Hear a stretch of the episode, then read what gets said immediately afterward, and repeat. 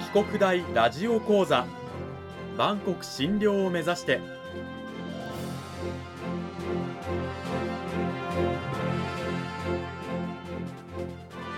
番組タイトルにある万国診療とは世界の架け橋を意味する言葉です。この番組はアジアの十字路に位置するここ沖縄にある沖縄国際大学で日々どのような研究や教育が行われているのかを発信していく番組です。案内人はラジオ沖縄アナウンサー小橋川響が務めます。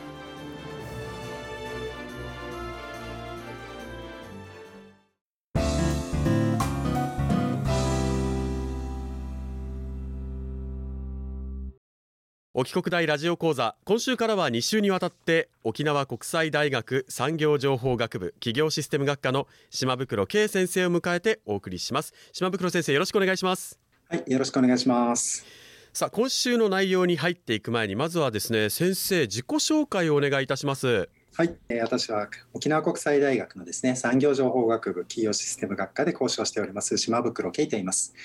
私はですね、今、企業システム学科というこのビジネス系の学科にいるんですけど、専門はですね、いわゆるまあ体育の先生をしていまして、うん、持っている科目としては、健康と運動の科学という健康に関する科目とですね、サッカーの授業を担当しております。で今の研究のテーマとしてはですね、まあ、ずっと続けてるんですけど大人から子どもまでのですね健康教育を、えメインにやっております。最近はあの子どもの健康にちょっと興味があって、えー、こちらの部分をですね力を入れているところです。沖縄県出身でですね出身の大学は琉球大学となっております、うん、今日はですね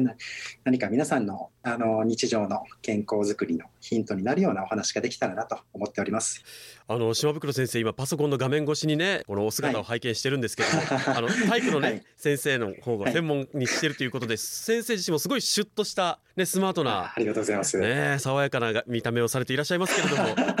ありがとうございます。そんな島袋先生をお迎えして今週から2週にわたって講義タイトル健康教育は行動変容頑張り方をマネジメントですあの先生は担当科目がですね、はい、まあ、学生たちに健康と運動の科学という講義講座を持っているということなんですけれども、うん、健康と運動の科学どういった内容なんでしょうか？まあ、タイトルの通り健康についての勉強する科目なんですけど、まあ、健康教育をやっていくわけなんですね。うん、でこの健康教育のですね一番の目的というのが行動変容と言われてるんですよ。行動変容いわゆる行動を変えるということなんですよ。はい。えー、今ある習慣だったりですね日常のルーティンとかをですねいかに変えていくか。いうのは簡単なんですけどこれがなかなかやっぱり難しくて、うん、はい、あのやりたいけどうん、どうしたらいいのかというところをですね一緒に考えていく講義となっております。なるほど。この講義を習うことであの収めることで例えば、はい、ダイエットが長続きしないけれどもこの行動変容でねあの、はい、スポーツを体を動かすことを習慣づけることができるとか、うん、そういうことでしょうか？そうですね、うん、ダイエットであったりですね、うん、そういったことの自分の今までのスタイルを少しだけ変えてみましょうそのためにはどうしたらいいのかなということをですね授業の中ではやっております。なかなかね人間こう今までやっていないことを新たに習慣づけてやっていくようになるというのは難しいんですけれども、うん、まあ、今ね、ラジオ聞きながらあ三日坊主で終わってる日記をつけるとか、うん、体を動かすとかができないっていう方にとってはですねもう食いついていると思うんですが ね、ちょっと先生にねその知識を、えー、少しでも授けていただけたらと思ってるんですけれども体を健康に保つためには、まあ、運動がもちろんね、日常の中で必要ですよね。大事ですね、まあ、多くの人がそれはもう当然のこととして分かってると思うんですけれども、そうなんですね。なんで分かっててもできないんでしょう、ここがすごくポイントなのかなと思うんですけど、はい、この健康教育というのは今まではですね例えば運動にはこういう効果がありますよとか、うん、食事はこういうふうに食べた方がいいですよ。栄養素はこういうのがありますよ。こんな役割を果たしてますよ。ということを伝えることが中心だったんですよ。うん、ででもですねもちろんこの運動の効果を知ることすごく大事です。でも知ってればそれをができるのかと言われるとやっぱりそこはですねうまくいく人といかない人がいると思うんですね。うんあのいわゆる知識だけでは、まあ、行動を変えることはなかなか難しいということなんですよね。うん、えー、やっぱりですね人によっていろいろ生活の仕方が違うと思います。例えば小橋川さんも運動たまにされますか？いや一時期やってたんですけどどうしてもこう長くても1か月ぐらいで止まっちゃうんですよ。やっぱりですね一人で運動するのは嫌だけど友達やですね家族が一緒にいると、はい、えー、やってもいいかなという場合もあると思うんですよ。確かに。効果ありますよね。うん、こう自分一人で休む勝手に休めないとかありますから。そうですそうです、うん、はいはい。そういうことをするのもすごく大事なんですね、うん、あとは雨が降ってできなかったと。そういうことがあると大抵の人はですねできない日が続くとあやっぱり自分はダメなんだと思ってですねここから先動けなくなっちゃうんですけどそういう時に上手に自分を許してあげるとえー、要するに、まあ、言い訳をたくさんしてもいいと思うんですよ。うん、今日は雨が降ったからできないとかですね。でこういうふうに上手に自分を許しながら、じゃあまた明日からというふうにね、続けていくのがすごく重要なのかなと思っていますじゃああれですね意外とこう真面目な方よりは結構こう緩く物事を考える方の方が長続きをするのかなって感じがするんですけどそうですね僕もそう思ってますねあやっぱりそうなんですか、えー、の定芸というのはすごくいい言葉なんじゃないかなと、えー、個人的には思っておりますうん、はいはいはい。知識以外にもいろいろと必要なものがあるんですね。あとはこう、うん、目標を立てるっていうのももちろん大事ですよね。うん、はいはいはい。目標を立てるのもすごく重要ですね。うん、でこの目標の立て方というのもすごく重要だと思うんですよ。立て方はい。私がですね、よく健康教室とかでですね、じゃあ来週までの目標を立てていきましょうとかですね、やるんですけど、えそういうことをやると、必ずほとんどの人がですね、じゃあ毎日ランニングをするとか、毎日果物を食べるとかですね、こういう目標の立て方をします。だけどですね、今までやってなかった人が突然毎日ウォーキングをする、ジョギングをするなんていうのは、本当はとても難しいことだと思うんですね。なので、で、目標が、じゃあ、もちろん毎日できれば OK です。でもこれが3日しかできないと、その人にとってはなんかすごく失敗した感じがですね、出てしまうんじゃないかなと思うんですよ。わ、うん、かります。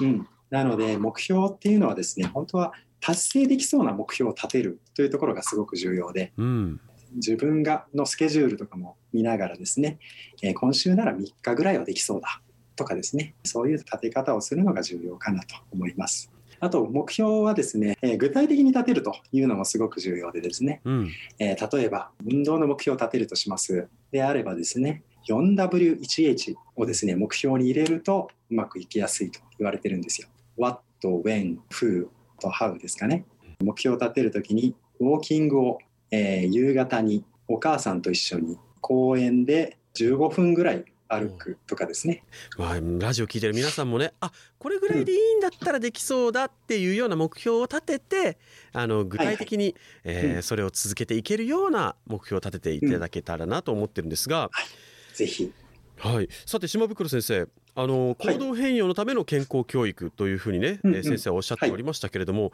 健康教育の上で、まあ、先生が必要と考えること、はい、改めて教えてください。はいはい私の中のですね健康教育の4原則というものがあります。これはまあ私の恩師の先生からですね習ったことなんですけど4つあってですねまず1つ目が褒める。褒める。はい。私たちって意外と自分に厳しくてえ例えばさっきの目標の話じゃないんですけど週5回ウォーキングをすると決めたのに3日しかできなかったとしますそうすると目標が達成できなかったうまくいかなかった失敗したというようなですね評価をしやすいのが私たちなんですけど、本当はよく考えると3日もできただと思うんですよ、うん、うん、そういうしっかり自分のできたところとかですね良かったところにも目を向けて自分自身を褒めてあげるということがですね必要なのかなと思っています。うん。そして4原則の2つ目は？はい、えー、許すということですね、うん、うまくいかなかったこととかですねできなかったことやっぱり出てくると思うんですよ。最初はやると決めていたのに急な用事が入ったとかですね。トラブルが起きてできなかったとかですね。そういうことってたびたびあると思うんですけど、うん、そういう時にうまく自分を許してあげる。ここが必要なのかなと思うんですよ、うん、意外と自分のことを許せない人って多くて私はやらないといけないんだとかですね、うん、何々すべきだというようなことが口癖になっているとですねうまく自分を許せなくてその結果ですねやっぱりダメだというふうに落ち込んでしまって、えー、行動が続かないというようなところがあります。うん、なのでね上手に自分を許すというのもね必要なのかなと、えー、思っています。そして3つ目は何でしょうか、えー、認めるですね。はいついついですねこういうやり方じゃないとダメとかですね、えー、食事はこういう取り方じゃないといけない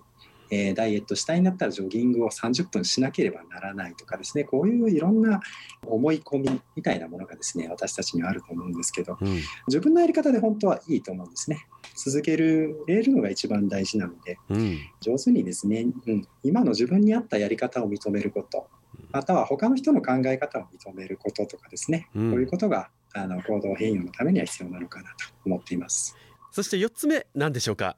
最後が待つというところなんですけど、ここが一番難しいんじゃないかなと思うんですよ。どういうことでしょうか、えー、ついついですね、僕らって成果を早く欲しいですよね。もうすぐ体重が落ちたっていう結果が欲しいですね、ね確かに。